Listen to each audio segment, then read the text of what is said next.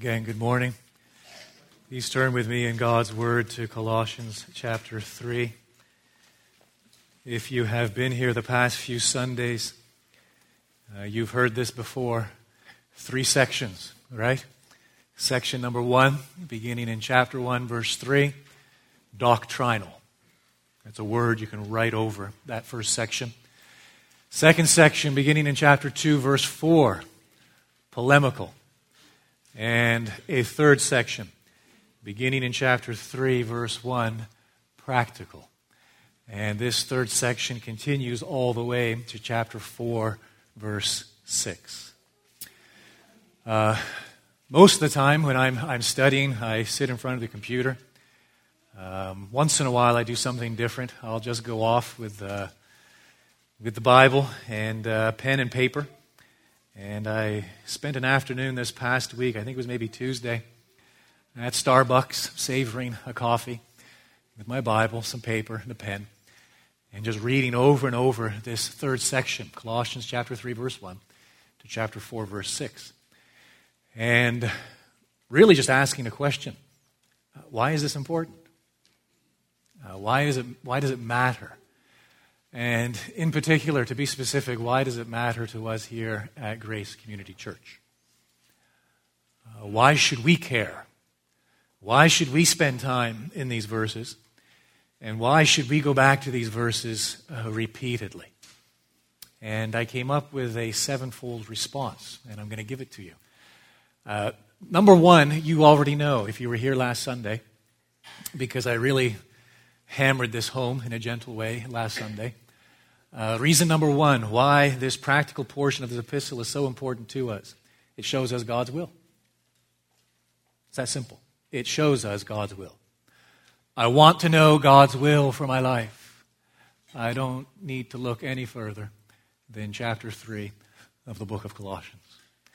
Now, Paul, if you remember, way back in chapter 1, he prays. It's a beautiful prayer, eloquent prayer saturated with many truths. He prays simply that God would fill these believers, fill us for that matter, with what? The knowledge of His will in all spiritual wisdom and understanding. Why? So that we might walk in a manner worthy of the Lord, pleasing Him, pleasing God in all respects, bearing fruit in every good work and so, if I want to know God's will, if I really want to know what God requires of me, wants of me, here's a great place to start Colossians chapter 3. So, that's why it should be important to us. That's the first reason why it should be very important to us here at Grace Community Church.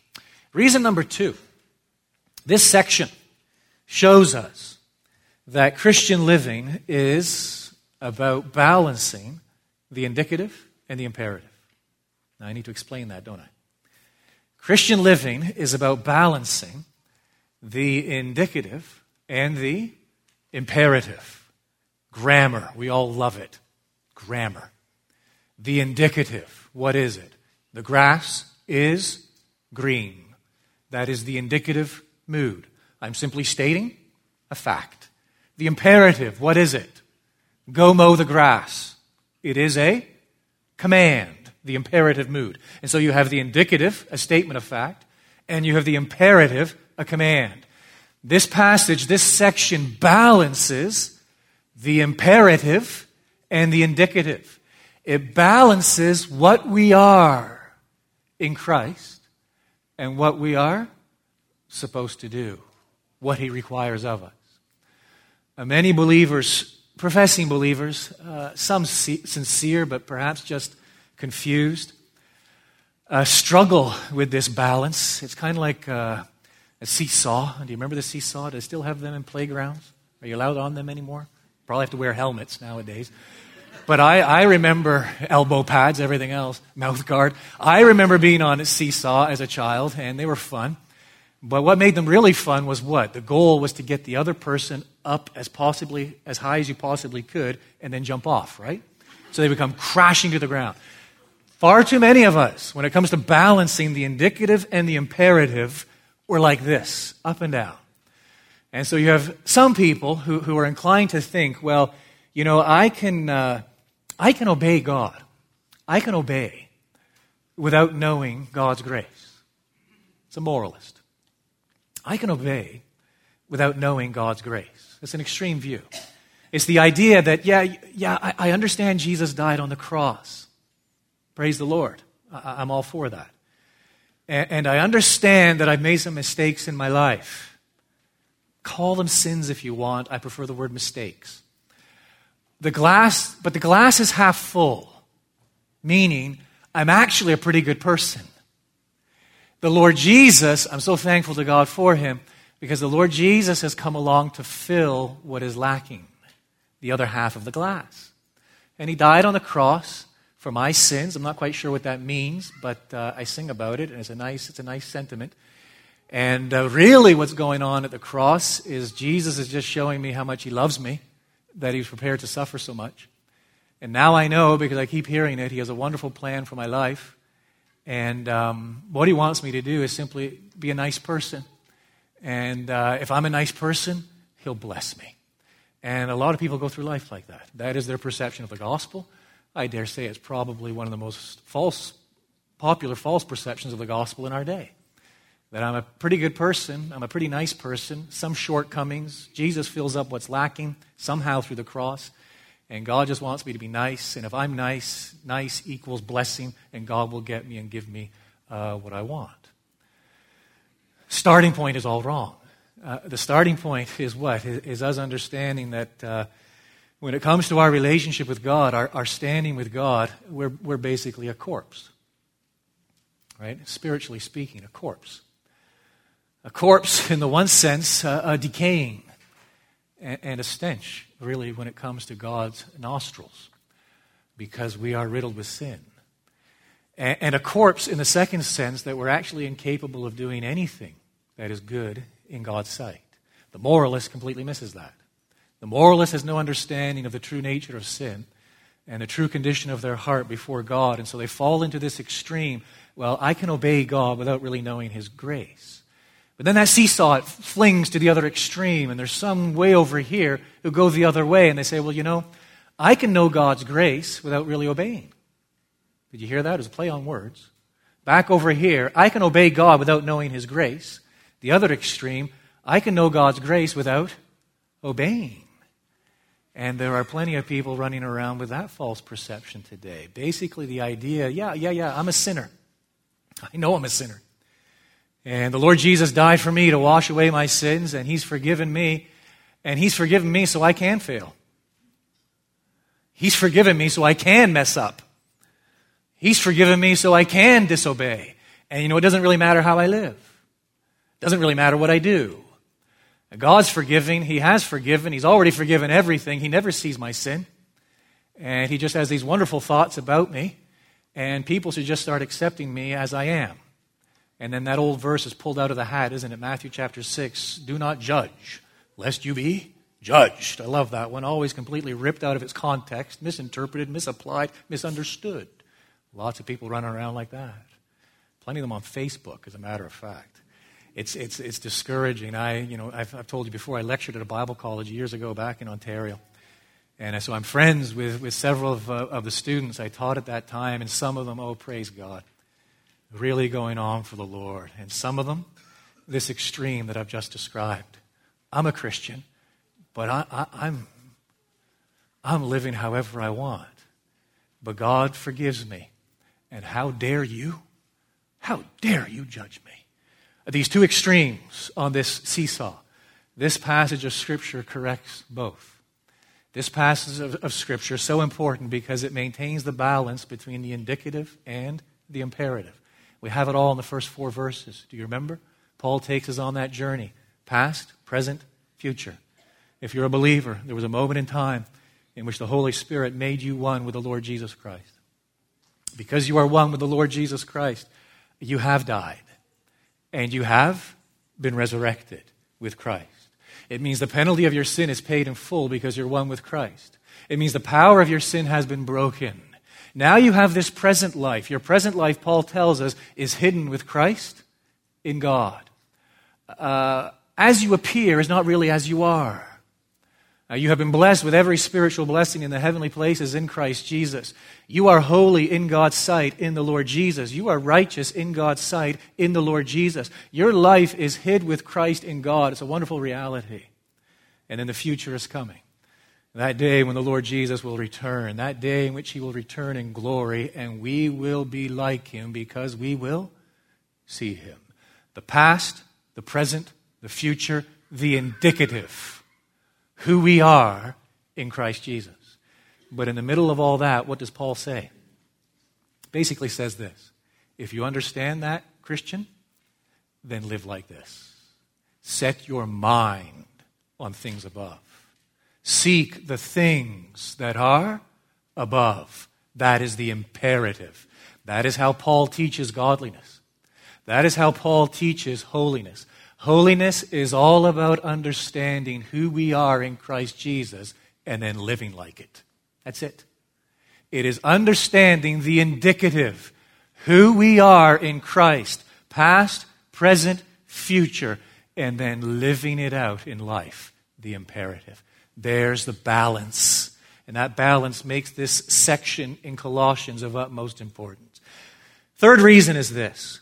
It was a long afternoon in Starbucks, by the way. Third reason is this it shows us that Christian living, now don't turn me off, listen carefully. It shows us that Christian living is about do's and don'ts. Hmm. It shows us that Christian living is about do's and don'ts. Now, that's not legalism. I'm not talking legalism. I'm not talking about God's acceptance of us. I'm not talking about the legalist who thinks, well, I need to do this, I don't do that, I perform, and, and on that basis, God will accept me. It's all dependent upon me, it's all contingent upon how I live, what I do, what I don't. That's not what I'm saying. I'm talking about Christian living. In this passage, as I was reading it Tuesday afternoon, I just counted quickly. So give or take one or two. From Colossians chapter 3, verse 1 to chapter 4, verse 6, there are at least 22 commands. Christian living is all about do's and don'ts. We now have a king. We now have a Lord. We now have a master and he has saved us that we might obey him. Lots of confusion about this. It goes back to my comments regarding some of those young people on Facebook. Not just, just not found among young people, it's found among professing believers of all sorts of ages. This understanding, I think I've said this here before, I, I hope I've said this here before. This, this idea that uh, Christian freedom, I'm free in Christ, right? Hallelujah. What do we mean by that? the idea that Christian freedom, uh, Christian freedom means uh, I am free to do whatever I want. That's how a lot of people interpret. That's how a lot of people understand Christian liberty. Uh, Christian liberty means I'm free to do whatever I want. No, it isn't. Christian liberty, according to the Word of God, means I am now free to do what God wants. Do you understand that? That's true freedom. True freedom is not to be free to do whatever you want. That was our problem before God saved us. That's why we were hell bent. No, true freedom, true liberty is the freedom to do what God wants. It is to orient our lives according to his revealed will. And that makes Colossians chapter 3 of utmost importance. Fourth reason is this it shows us that Christian living is about putting off and putting on. Not my language, Paul's language. He uses it on a number of occasions in these verses. He uses it firstly to describe conversion. When God saved us, we put off and we put on positionally. When God saved us, we were made one with the Lord Jesus. We put off the old humanity, all that we were in Adam. So a darkened mind, a hardened heart, an enslaved will, corrupt thoughts, corrupt desires, corrupt dreams, aspirations, words, thoughts, deeds, actions. All that we were in Adam, we put off positionally. And we put on, we were clothed with the Lord Jesus. See, that's, your, that's, that's our condition. We are either in Adam or we are in Christ. We're either still clothed with Adam and the corrupt human nature, or we are clothed with Christ positionally. And now that that's true of us positionally in Christ, Paul now teaches now live out what you already are. And that means daily you must consciously put off and put on. And tomorrow, guess what? Put off and put on. And Tuesday, put off and put on, just like we put off and put on our clothing every day. This is something we do. We are not seeking some second blessing. We are not seeking some higher spiritual life. We are not seeking to reach to sinless perfection. There isn't something out there, there isn't some experience we're lacking, or something if we could only tap into. If this could happen to us, then I'd finally be holy. No, we've got everything we're going to get by virtue of being made one with the Lord Jesus Christ. We're now called to what? Discipline ourselves for the purpose of godliness. And that means daily we put off and we put on. We put off and we put on. We put off and we put on. It is a duty we perform out of love for Him who first loved us. I'm inclined to think, I was thinking this through this past week as well, and I think, I, I think, I think this is accurate. I really do. I wouldn't say it. That putting on is the priority.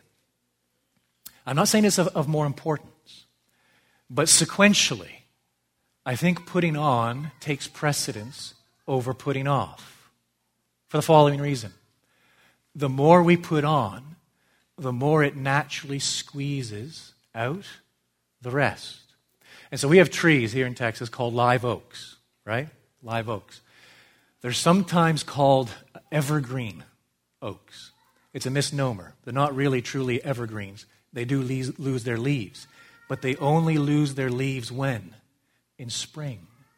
They don't lose their leaves in fall. Right? Most of our trees, leaves come down and fall. They're bare for four or five months before the buds come and the new leaves come. But evergreen oaks or live oaks, no. They lose their leaves in the spring. Why? Because the new leaves begin to appear and they push out, force out. No longer any room here for you. The new pushes out the old. And I think this is true when it comes to our pursuit of godliness. The more we put on, the less room there is for those things that we need to put off. Uh, putting off is extremely important. We considered this last Sunday. Uh, Paul tells us that we need to identify the root of our problem. The root of our problem is idolatry, our disobedience of the first command, You shall have no other gods before me. We have all sorts of gods before God, and because of this idolatry, it affects our thoughts, it affects our emotions, our desires, and eventually our actions. And so we need to kill sin, but we need to kill sin in its beginning. And where does it begin? It begins with idolatry. You go back, it's fascinating. You go back and you read the Old Testament and, and pay particular attention to how Israel dealt with idolatry during the good times. It really begins with Moses. And when Moses descends Mount Sinai, and he sees that idol, that golden calf that Aaron and the Israelites constructed and erected during his absence. What does he do? He does three things. Firstly, he burns it. Secondly, he grinds it to dust. And then thirdly, he scatters the dust. That becomes a symbolic action in the history of the nation of Israel for how every godly man subsequently deals with idols. And so, read just for example the godly kings. There are only a few of them in the history of the nation of Israel King Asa, King Josiah, King Hezekiah. You read those three. And they instigated, initiated a renewal program, so almost a reformation within the kingdom of Judah. And they dealt with idolatry. And how did they deal with idolatry? Exactly how Moses had. They burned the idols, they ground them to a dust, and then they scattered them. That is how we are to deal with idolatry in our lives. But you know as well as I do, if you don't put something in the place of the idol, it will quickly come back. And so, how do you, what, what's the key to controlling weeds in your lawn? The key to controlling weeds in your lawn is healthy grass. The healthier the grass, the fewer the weeds grow. So, put on, put on, put on the new self, the new man, what it means to be one with the Lord Jesus Christ. And the more we put on, the less room there is for the old. And we will find the new pushing out, pushing away, helping us to take off the old. That's the fourth. The fifth is this the fifth lesson, reason why this section is so important. It shows us that Christian living is about being countercultural. Christian living is about being counter cultural. So I want to make a difference with my life. Nothing wrong with that. It's good ambition. I want to do something with my life. I want to do hard things. Some of the young people are reading that book right now. Do hard things. It's an imperative. That's fine. No problem with that at all. Uh, I want my life to account for eternity. Right? You ever spoken like that or thought like that? I want to glorify God. The answer for all of those is found right here in this passage of Scripture. The most difficult thing I will ever do in life is live out this text. You want to influence people? Live like this. You want to make a difference? Live like this. You want to glorify God? Live like this. You want to avoid wasting your life? Live like this. You want to do hard things? Live like this. Because what Paul expounds in this section is completely antithetical to the wisdom of the age in which we live. You want to stand out? Live like this. You want to be edgy and countercultural?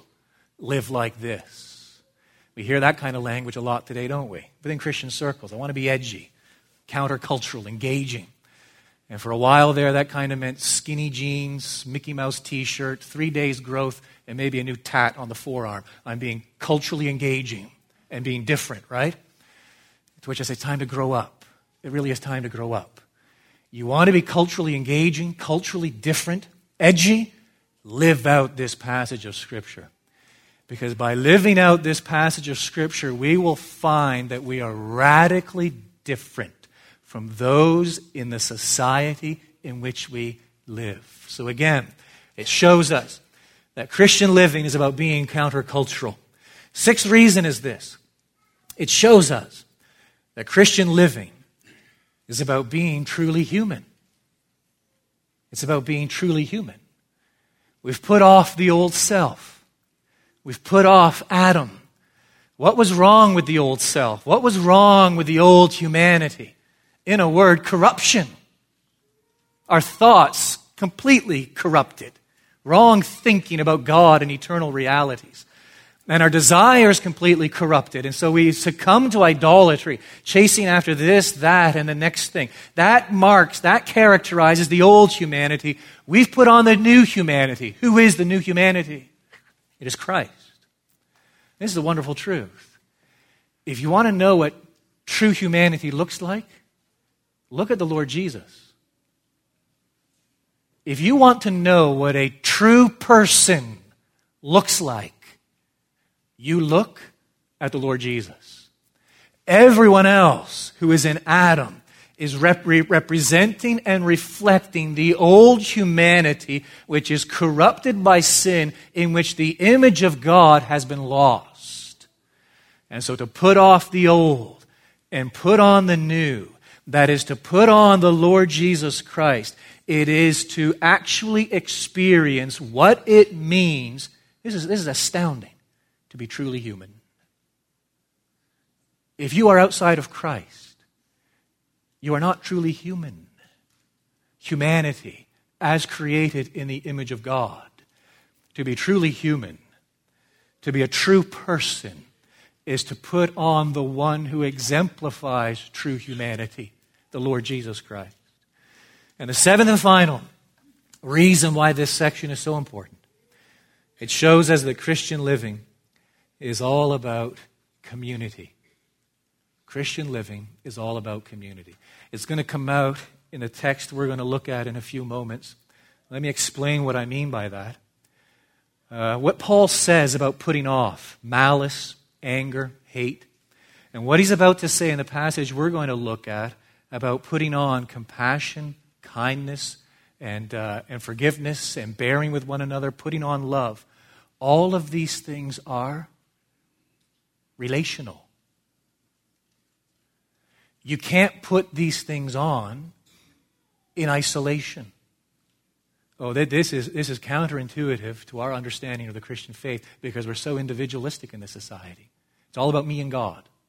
It's all about God saving me, what God's doing to me, God in my life, me, my blessings, me and God. That's not the message of Scripture. Scripture never sees us as individuals. God never sees us as individuals in and of ourselves. He sees us and saves us as individuals to be a part of a community.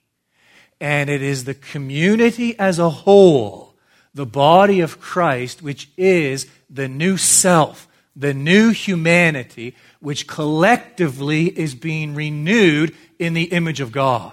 And it is fascinating to see what Paul focus on, focuses in on in this passage. He makes it clear that the individual who lives by himself or herself, and this is so antithetical to asceticism and the entire monastic movement. The individual who goes off to live by himself, the individual who sequesters himself on the desert island, cannot be renewed in the likeness of Christ because it is a relational experience which happens in the context of community. And so we are a body. Paul made that point back in chapter 2, verse 19. He says we are knit together, all these joints and these ligaments. And so he has this idea of, of a physical body in view. And we think of our bodies, as I explained some Sundays ago, we know we're full of joints in our fingers and our wrists and our elbows and our shoulders and all over these joints, these bones that come together smooth, and there's no friction. They work harmoniously.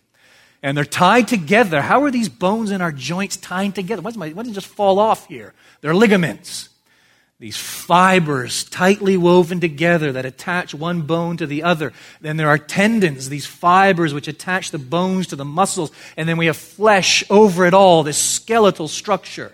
And then we have this cardiovascular system, the blood pouring from, pumped by the heart, pouring through the entire body. We have this nervous system rooted in the brain, whereby my brain sends out the slightest impulses of energy and moves everything.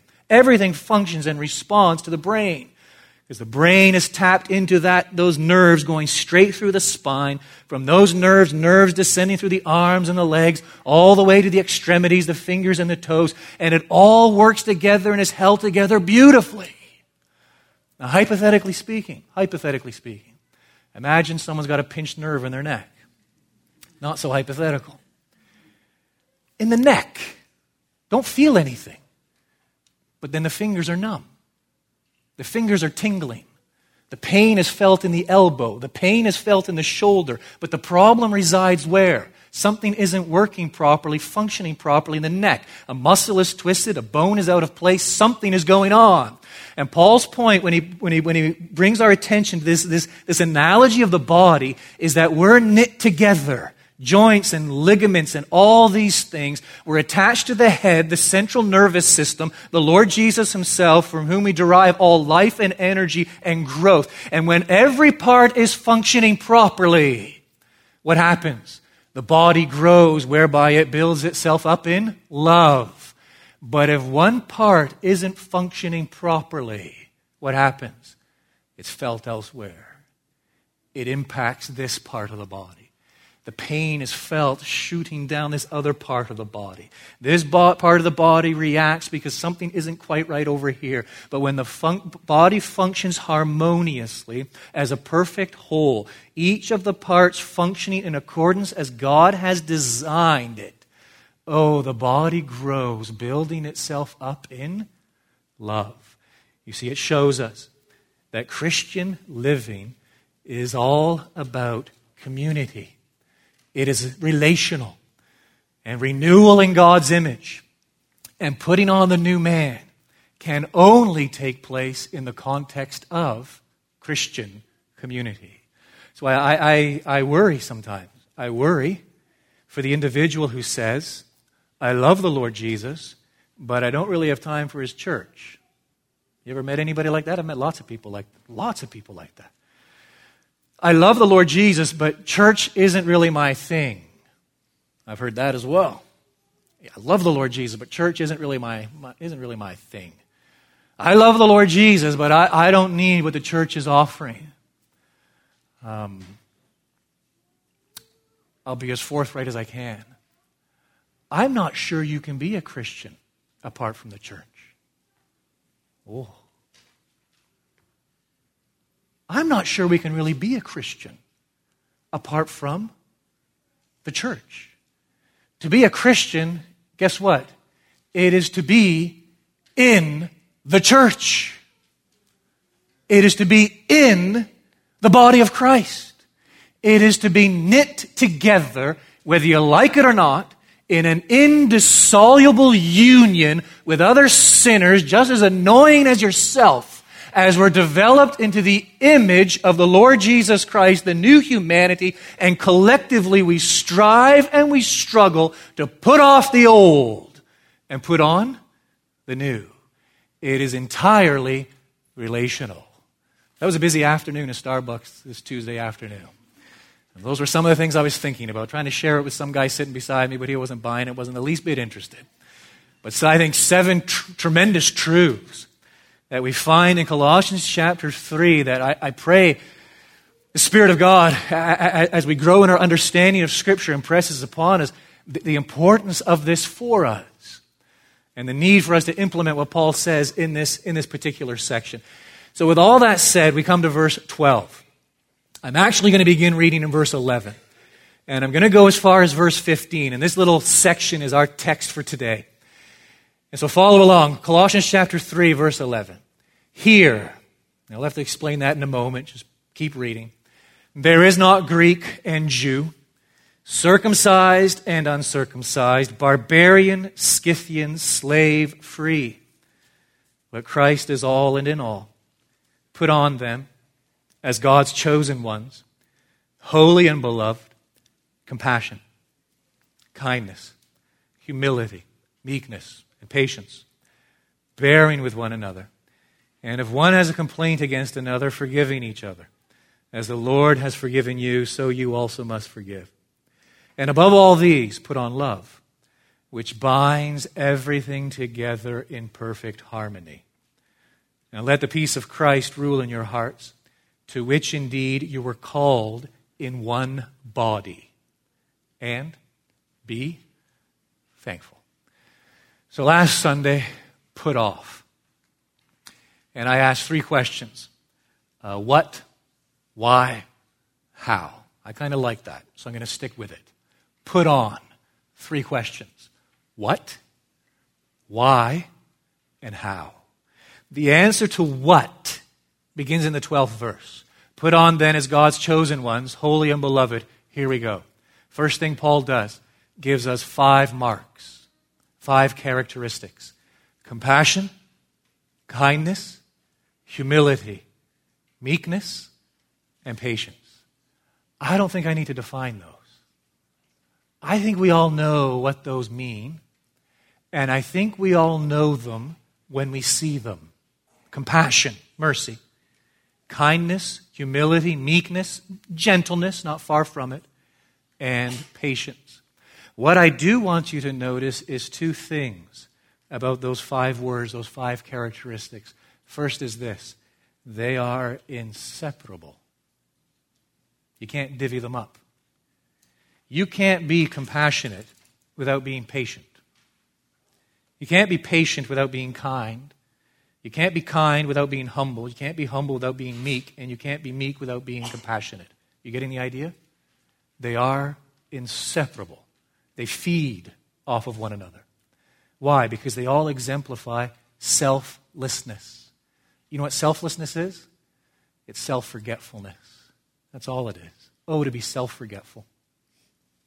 Oh, pray God makes us self forgetful, whereby our eyes are focused outward. Our eyes are focused on Him. Our eyes are, are enraptured with Scripture. Our eyes are riveted on other people. Oh, to be self forgetful and to be other focused. Compassion, kindness, humility, meekness, patience. First thing I want you to notice they are inseparable. Second thing I want you to notice, you should be able to guess it because I already alluded to it just moments ago. They are relational, aren't they? Look at it compassion, kindness, humility, meekness, patience. You can't be any of those things unless you are interacting with people. If you're on a desert island, compassion, kindness, humility, meekness, patience, what have those things got to do with your life if you're living in isolation? What have those things got to do with the life of any man, any woman who is an island unto themselves, a lone ranger, just going it alone? No, they are relational. They are only seen, they are only evidenced, and they are only developed. It is only possible to put them on in the context of relationships with other people. Second thing I want you to notice is Paul gives us a couple of examples, in case we're left in any doubt. The five characteristics. And then in verse 13, he basically says, Look, here, here are a couple of ways in which these five characteristics will be, will be evident for all to see. Number one, characteristic number one, or example number one, verse 13, bearing with one another. You're quirky, and I'm just as quirky as you. Bearing with one another, putting up with one another. Love covers a multitude of sins. That doesn't mean we excuse sin. That doesn't mean we ignore sin. What does it mean? It means out of love for you, you love for me, we put up with all kinds of offenses. We put up with things that are said, looks that are shared, things that are done, personal grievances. We put up with a lot. We bear a lot because love covers a multitude of sins. But he gives a second example, still in verse 13. If one has a complaint against another, here it is, forgiving each other. So, first, bearing with one another. Second, forgiving each other. Look at what he goes on to say, same verse, as the Lord has forgiven you. So you also must forgive. Oh, just a side note. I think I do have to make this side note. all my time here, uh, sermon I preached on Psalm 129 on forgiveness has probably generated the most feedback of all the sermons I've ever preached, at least feedback that's come my way. I'm still getting comments on that. It has to do with what? Forgiveness and the nature of forgiveness, what it means to forgive. We forgive as the Lord has forgiven us. How has the Lord forgiven us? two essential requirements. It's not an emotional change, it is a transaction. His justice has been satisfied, and we have repented. Still getting feedback on that. If you're still in doubt, or maybe that's just piqued your curiosity, it was Psalm 129, one of the Psalms of Ascent. You can go back and listen to it again or, or, or, ask me for copies of certain sections of that sermon. I'd be happy to give it to you. The true nature of forgiveness, this transaction. There's the paradigm, there's the example. We forgive each other as the Lord has forgiven us, so you also must forgive. So we have these five characteristics. They're beautiful. We understand that they're inseparable, they're relational. We understand now, by way of two examples, what they look like, what they really mean. We put feet to these characteristics. We bear with one another, we forgive one another. And then the third thing Paul does, bringing us into verse 14, is he gives us the key. Look at what he says. And above all these, what are these? He's referring back to the five characteristics in verse 12. Above all these, put on love which binds everything together in perfect harmony. Again, he is alluding to the body, knit together by the joints and ligaments and bonds and tendons and everything else. That as we are knit together by the Holy Spirit, and as we abound in love for the head, the Lord Jesus, and therefore in love for one another, this love is seen how? In compassion, kindness, humility, meekness, and patience. Two riveting examples, bearing with one another, forgiving one another. And when this happens, love binds everything together, and there is what? Perfect harmony. The body builds itself up in, in love. That's the what. When you just step back and you think about the, that, those three stages in Paul's de- development of Paul's thought there, and we can sum it all up in one statement. You know what he's telling us to do? You probably already guessed it. Put on Christ. That's all he's saying. He just kind of drags it out a little. Put on Christ. Compassion. Oh, think of the Gospels. His compassion, his mercy toward the leper. Do you remember that story? The paralytic, the woman with the hemorrhage. Oh, think of his kindness we fed the multitude. They were hungry. Think of his humility. He took the form of a servant. He exchanged a crown of glory for a crown of thorns. Think of his meekness and how he dealt just with the disciples. Oh, his meekness and gentleness in the face of their ignorance at times, stubbornness more often than not, and his patience when faced with opposition, betrayal, crucifixion upon Calvary's cross. Oh, we see it with the Lord Jesus bearing others, forgiving others. Why? Brings us into verse 14. Because of his love for us. His love for us, whereby he forgives us and he bears with us, and he is compassionate and kind and humble and meek and patient in his dealing with us. That's what Paul's saying. Put on Christ. Let me rephrase it. Be a real person. Be a real human. You are now part of a new humanity. You are to live as God originally designed humans to live. You are no longer in Adam. You are no longer part of the old humanity. You've been saved, transferred out of it. You are now one with Christ. You're to put on Christ. You're to be in action, which you already are in position, part of a new community, a new humanity, a body, abounding in those five characteristics, those two examples, and then everything bound together in perfect harmony by love. Answer the second question why? Why should I do that? We've answered that question in many ways already, but Paul draws our attention to two reasons in particular. First reason, look at the start, little tricky. Look at the start of verse 12. Put on then. The word then isn't temporal, it is causal. You could use the word therefore. Put on then, put on therefore. You see that word, you read it, put on then, put on therefore. What do you immediately do? Oh, okay, the command that Paul's given now is based on something he has just said. He has just given me the reason why I ought to obey this command. And so we go back into the 11th verse, and what do we read? Here, again, he's describing the new humanity, the new community, the church, those who are in Christ, here, and he gives us four couplets. There is not Greek and Jew, that's couplet number one circumcised and uncircumcised, number two, barbarian, Scythian, number three, slave, free. And so you take those four couplets, and what do we discover? We discover, look, in the body of Christ, this new humanity, all those who are made one with Christ, national identity doesn't matter. There is not Greek and Jew. Greek was just the common word for Gentile. You're a Jew or you're part of anybody else, the Gentiles. And so it doesn't matter. In this new humanity, new community, it doesn't matter if you are Jamaican, Canadian, British, Zambian, Iranian, Russian, American. It does not matter. Let me phrase it another way God does not care. This body, this humanity is without national identity. There's no preference. Secondly, it's without religious heritage. Not Greek and Jew, that's the first couplet. Circumcised, uncircumcised. Those are religious terms. And so Paul is saying, look, in this new community, your religious heritage doesn't matter. It doesn't matter if you were raised in a Christian home or not. It doesn't matter if you were lived in a, raised in a secular society or a Muslim society or a Hindu society. It doesn't matter if you frequented a church 30 years or if this is your first time in a church. It doesn't matter. There is no preferential seating when it comes to the body of Christ based on your religious heritage. The third couplet points to cultural refinement.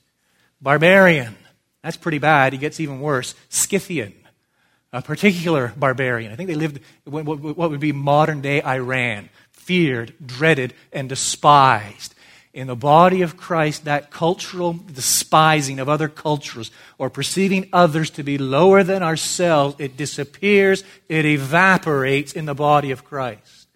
And then the fourth couplet economic status slave or free. Economic status. And so, Paul's point we got this new humanity, All of these things, identifiable things, by which we determine an individual's value, completely evaporates when it comes to the body of Christ. The body of Christ, this journey we're on, friends, it's not like a plane. You know, you're bored in the front, and if you're like me, you walk through first class, not making eye contact with anybody. Business class, and you're really getting frustrated. Even then, you have the preferred seating now on a lot of planes, and back you go into coach, and then there's some guy stowed away in the, in the baggage. The, the journey we're on and the body of Christ is not like that. No one is closer to Christ than anyone else. No one. I made this point a month or so ago, didn't I? That the Apostle Paul was no closer relationally to the Lord Jesus Christ than the thief on the cross.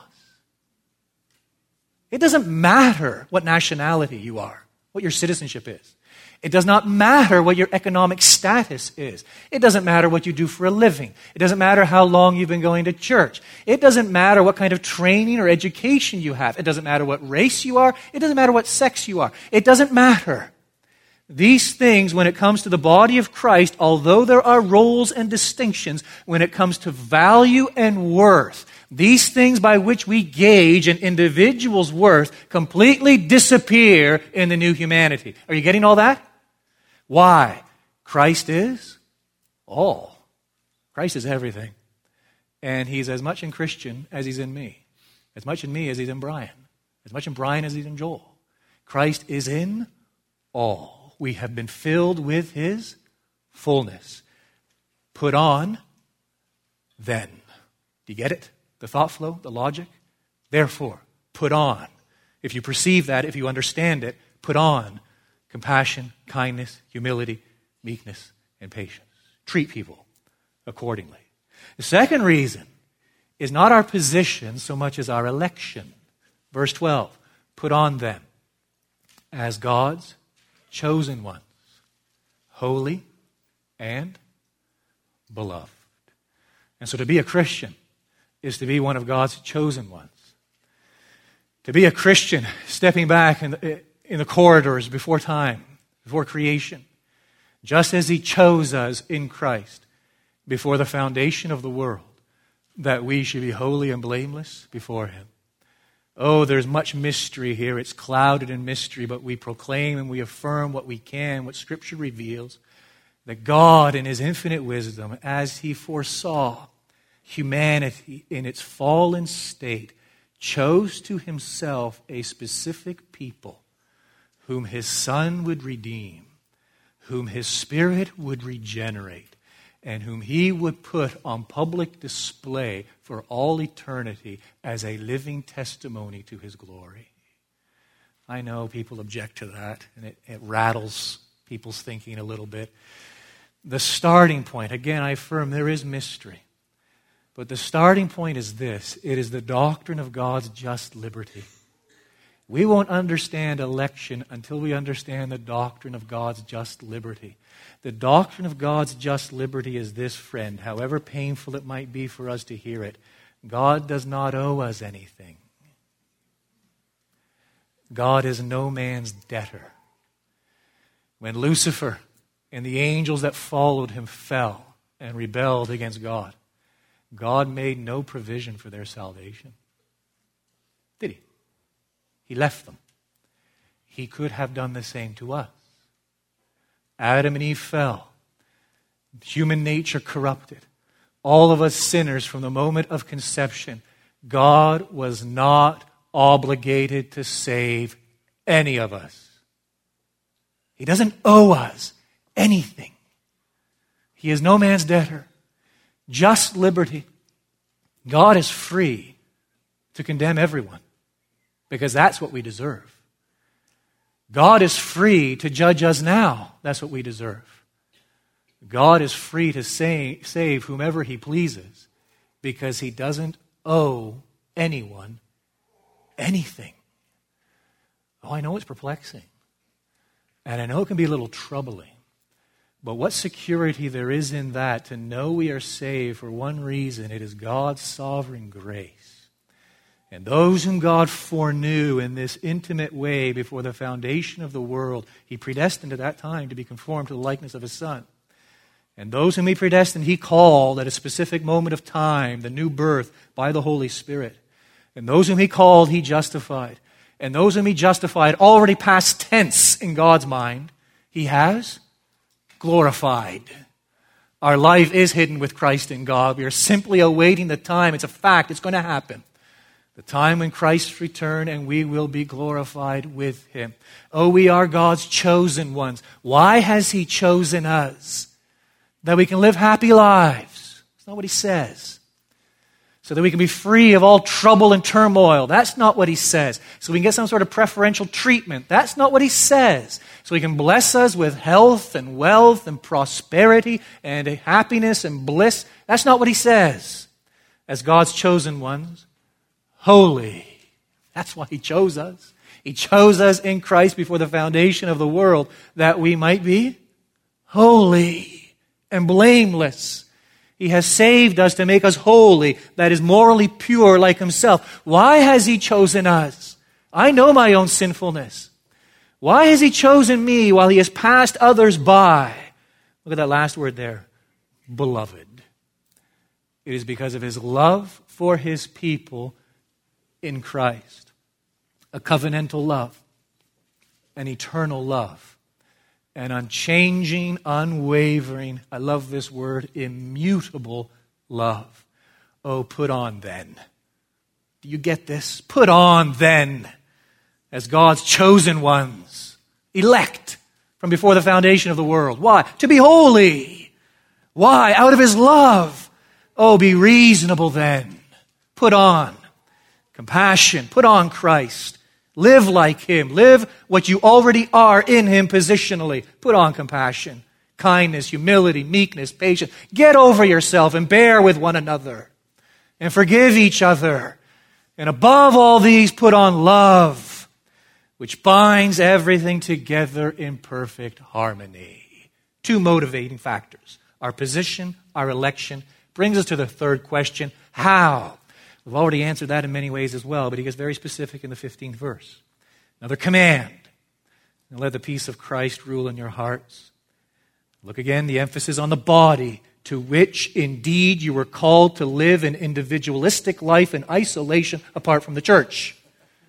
No, to which indeed you were called in one body. This new humanity, this new community and look what he adds. This isn't throwaway, folks, at the end of verse 15, and be thankful. As a matter of fact, to make sure we get it, look at what he says at the end of verse 16 with thankfulness in your hearts to God. You got it? He doesn't think we have, because look at what he says at the end of verse 17 giving thanks to God, the Father, through him, that is, through Christ. Three times in just a couple of sentences be thankful, be thankful, be thankful. Do you understand who you are in the Lord Jesus Christ? Do you understand? Do I understand that I'm one? with Him by eternal union. God chose me before the foundation of the world. Oh, there's great mystery and great wonder there. Do I realize I'm one with Christ by historical union? As Christ himself declared in John 13, 1, that John writes concerning Christ that he, having loved his own, having loved his own who were in the world, he loved them to the end. Who are his own? He prays for them in John 17. All those whom the Father has given me will come to me. He makes that clear in John 10. No one will snatch them from my hand. All will come to me, those whom the Father has given to me. And he becomes one with us by way of a historical union by taking our humanity to himself. And he's baptized in the Jordan River, isn't he? He's baptized why? To identify that he's embarking on a public ministry. Meaning what? He's identified with his people in their sin. That's why he goes through the baptismal waters. And everything he does from that moment till he hangs upon Calvary's cross, and even subsequently his resurrection and ascension, he does as a public individual, as the head of his body. Having taken our humanity to himself, he loves God with all his heart, soul, mind, and strength. He obeys and he fulfills every jot and tittle of the law. And then his obedience takes him and culminates in his death upon Calvary's cross, where he bears the penalty for his sin on behalf of his people. His father raises him from the dead, testifying he is indeed the Son of God, and testifying that he has accepted his son's sacrifice on behalf of his people. He has ascended on high. He has sat down at the right hand of his father, where he makes eternal intercession on behalf of his people, thereby guaranteeing the application of everything he has purchased for us. Oh, friend, be thankful. Be thankful. And as we are thankful, what happens? Working backwards in verse 15, we let the peace of Christ rule in our hearts. Our desire is to be at peace with our brothers and sisters. Every decision I ever make, no, not always, I failed. I confess it. But I try. Every decision I make here as a pastor at Grace Community Church, do you know what my overarching number one question is? How will this maintain peace without compromising truth? That is the question. What will keep peace? What, what, what will just preserve peace, the peace of Christ? Yes, without compromising truth. And the answer to that question is what we are to put. That's how we're to approach corporate life. And then working backwards, what is it? Oh, this is, this is held together by love. This love is seen how? By bearing with one another, forgiving one another. This is what it means to be compassionate, kind, humble, meek, and patient. This is what it means to put on the new humanity. It's relational. Isn't that obvious by now? It is corporate. It is something we strive to do collectively as we grow in thank- thankfulness changes everything. Thanksgiving transforms us, shapes our attitudes and opinions. It determines how we approach others, how we receive others, how we view others and how we love others. I think it's probably the question of questions as we reflect on everything we've heard today. Are you thankful? Just tear everything else away, put it all aside, just get right down to it. Are you thankful? Am I thankful? We sang it earlier. Here it is. I'll conclude with these words You're rich in love, and you're slow to anger. Your name is great, and your heart is kind. For all your goodness, I will keep on singing. 10,000 reasons for my heart to find.